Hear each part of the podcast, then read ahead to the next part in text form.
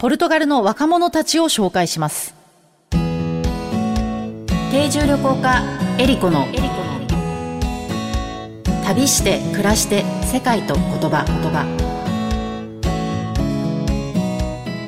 この番組はお菓子の不二家の提供でお送りします。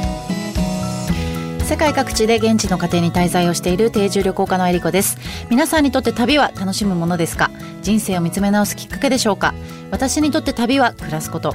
この番組は世界各地およそ50カ国100以上の家族のもとで定住旅行してきた私エリコが実際に訪れ定住した国や地域の暮らしを言葉をキーワードにお話ししていく番組です。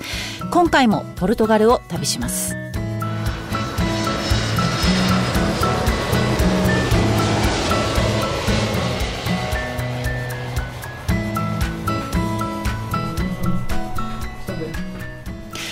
ポルトガル共和国南ヨーロッパのイベリア半島に位置するユーラシア大陸最西端の国です。北と東におよそ1200キロにわたってスペインと国境を接しています。人口およそ1000万人。首都はリスボン。コルク生産量世界一位、ワイン、オリーブの生産も盛んです。日本が初めて接した西洋の国であり、南蛮交易が行われていました。パン、屏風、コップなど日本語となったポルトガル語もたくさんあり、歴史的につながりの深い国です。今年2023年はポルトガル人が日本にやってきて480周年にあたる年です。最近ではリタイア後の移住先やノマドワーク先としても人気を集めている国です。世界ではいろいろな言語が話されていますが、言葉にはその国の歴史や文化、習慣がぎゅっと詰まっています。言葉を知ればその国のことがより深く感じられます。今回の旅言葉は、コンパルチアールです。えー、このコンパルチアールなんですけれども、これはポルトガル語でシェアをするとか、共有をするという意味になるんですけれども、えー、この言葉をですね、感じた経験がありまして、えー、首都のえ、ポルトガルの首都ですね、リスボンに定住した時なんですけれども、えー、20代の若者のお家に滞在をさせてもらいまして、え、マリアさんとカロリナさんというですね、え、とても可愛らしい、えー、お二人はいとこ同士だったんですけれども、えー、彼女たちのお家に滞在をさせてもらったんですね。で、彼女たちもそのコンパルチアールをしているわけですね。あの、このシェアをして生活をしているわけだったんですけども、えー、マリアさんは学校の教師をされていて、カロリナさんはグラフィックデザイナーをあのされていたんですけれども、えー、ポルトガルでは一番最初マデイラ島に滞在して、その後中部に移動して滞在していたんですが、どちらもですね、ファミリーの家に滞在していて、実際あまりこう若者と接する機会がそれまでなかったんですけれども、あの、ポルトガルではですね、若者が一人暮らしをするっていう、このパターンっていうのはとっても珍しくて、基本的に大体もうコンパルチアールをしているというふうにあの聞きました。まあ、シェアをして生活する。もしくは親元で生活をする若者っていうのがとっても多いというそうなんですね。で、その理由があの2つあるそうで、まず1つがですね、あの、家賃と収入のバランスですね。えー、例えばリスボンで暮らしている、まあ、マリアさんとカロリナさんのアパートなんですけども、都心から、まあ、大体20分ぐらい電車でこう、離れた郊外にお住まいだったんですけども、そこで 3LDK で2人でそのコンパルチアールをしてるんですが、月の家賃が、えー、800ユーロ。だから今だとえー、12万円ぐらいですかね。で、それに対して彼女たちを、まあ、含めてなんですけど、若者の平均月給っていうのが、その大体ポルトガルの最低賃金。えっ、と、今だと822ユーロになったんですけど、えっ、と、その前までは740ユーロだったんですね。まあ、ヨーロッパでも本当に低い方になるんですが、で、だから結局給料と同じぐらいの家賃を払わないと、あの、生活できないっていうので、で、一人暮らし用のすごい狭いフラットっていうのがなかなかないんですね、ポルトガルって。なので、まあ、そうなると必然的に、あの、人とシェアするか、親元で暮らすようになっちゃうっていうのがあるんですね現実的に。でまあそれが一つの理由でもう一つはあとはまあ家族との時間を大切にする国民性っていうのがあってポルトガルだとこう3世代が一緒に同居していてこう高齢者の介護とかもね家族で見るケースっていうのは珍しくないんですけどもこう家族で暮らしを営むことに、まあ、人生の価値を感じる人たちも多いので、この2つが、あの、理由で結構その一人暮らしの若者とっても少ないっていうのがあるんだそうなんですけども、あとね、その若者たちとこう接していて、また全然このあの違うポルトガルの一面を見たなっていうふうに思ったんですけど、えーと、まずですね一つがね食事。なんですよ。えっ、ー、と、私そのマデイラ島と中部にいる時は毎日ポルトガル料理を、えー、1日5回 5食食べるので、えー、5回食べていたわけなんですけども、あのー、若者たちはですね、まず食生活が全然違うんですね。マリアさんとカロリナさん、友達が多かったのもあると思うんですけど、まあ、しょっちゅうこう友達を招いて、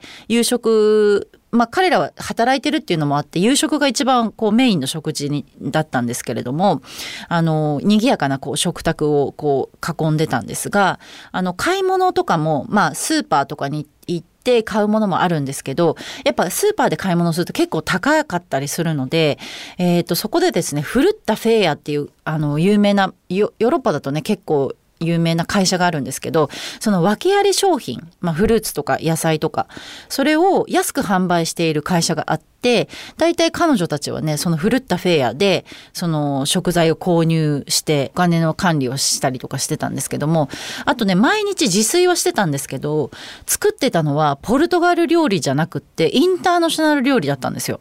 えっ、ー、とエスニックク料理例えばタイ料理だったりとかあとパスタとかイタリア料理とか地中海料理がほとんどでポルトガル料理は本当に私が帰国する前の日に作ってほしいってお願いして作ってもらったっていう感じで基本的にはポルトガル料理食べないって言ってたんですね。で私はいつもその現地に行くとお寿司を一緒に作ったりするんですけどあの巻き寿司ですね一緒に作った時彼らはもうその巻き寿司のレシピを本当に熱心に習得しようとしててなんか若者たちの間ではやっぱりそういうちょっとインターナショナル料理が流行ってるっていうのもあるみたいなんですけどこうポルトガル料理離れっていうのも進んでいて。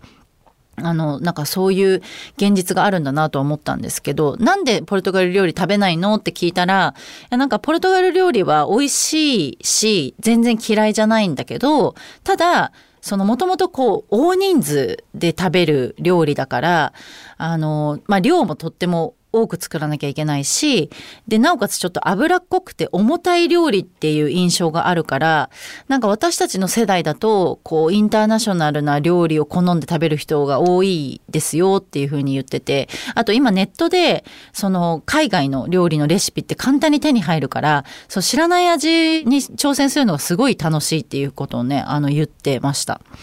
であとねとってもびっくりしたのがポルトガル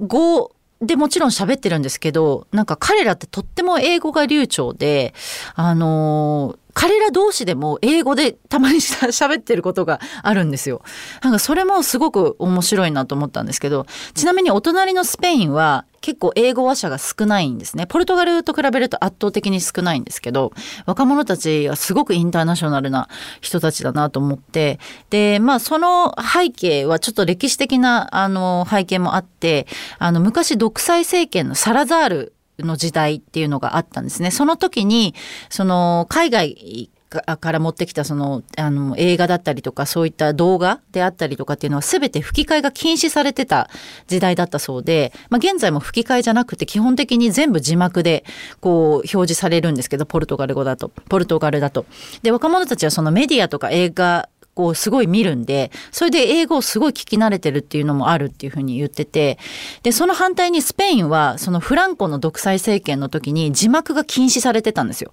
なんで今でも全部吹き替えがメインになってるんですね。多分そういう影響もあって多分スペイン人は英語をあんまりこう聞き慣れてないっていうのもあって英語話者が少ないのかもしれないんですけどね。でその彼女たちの親世代と話をしているとやっぱポルトガル人っていうアイデンティティがとっても強いんですけどあの若者世代と話をしてると自分たちはヨーロピアンだって言うんですよ。だからポルトガル人っていう時もっていうよりかはいや自分たちはヨーロッパ人だっていうふうにあの言う言うのでやっぱなんかちょっとこう年代によってねそういうアイデンティティのあの価値観とかも違うんじゃないかなっていうふうに思ったんですけどで、経済的なことで言うと、ポルトガルって、こう EU 依存型で、まあヨーロッパではその平均月収がとっても低い方なんですけれども、仕事はたくさんあるんですよ。え、どこもこう仕事募集してますっていうのをこう張り紙が貼られてたりとか、あの人手不足だっていう話はよく聞いてたんですけど、ただ若者はいい職にしか就きたがらないので、こう自分がね納得できない仕事っていうのは給料がもらえたとしても働かないそうなんですね。なので若者は仕事がないって言うんですよ。なので、まあ、それ多分自分が希望してる仕事がないってことだと思うんですけどであとはねそのお医者さんとかエンジニアとかそういうスキルを持ってる人たちのあの給料自体もちょっと低かったりするんでそういう人たちは外に海外に働きに出ちゃって人材がねちょっとこう少なくなってるっていう話も聞いたことがあるんですけど、まあ、前回ねポルトガルの回でこのデセンハシュカルっていう、まあ、臨機応変に何でもこなすみたいな言葉を紹介しましたけどあの問題解決が得意なねポルトガル人なので、まあ、多分こういったちょっと経済的に大変なこととかこう人とシェアしなきゃいけないとかそういうのがあったとしても多分とってもうまくやりながら日々あの楽しく過ごしていけるっていうのがポルトガル人のあのなんて言うんですかね得意としているところだと思うので、まあ、この問題があったとしてもですねこうコンパルチアールみんなで共有してあの解決してるんじゃないかなっていうふうに思いました。旅して暮らして世界と言葉言葉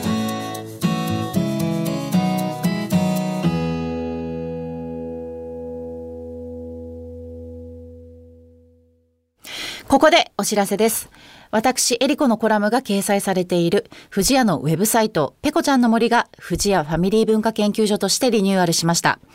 ペコちゃんたちのイラストが可愛く、楽しいサイトになっており、新たな募集企画、ペコちゃんのポストもスタートしました。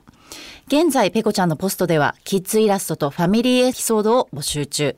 毎月ご応募いただいた中から一部をサイトに掲載します。ファミリーエピソードはお菓子のプレゼントもあるので、ぜひ応募してみてください。私、エリコのコラムでは、世界のお菓子をご紹介。ペコちゃんとの旅で出会った素敵な世界のお菓子を毎月ご紹介します。この他にもオリジナル壁紙カレンダーがダウンロードできるコーナーなどもあります。富士屋ファミリー文化研究所ウェブサイトは、富士屋ファミリー文化研究所が行う様々な活動を楽しくご覧いただけるご報告の場であると同時に、お客様とのコミュニケーションの場としてもご活用いただけるサイトで、毎月定期更新しています。ぜひご覧ください。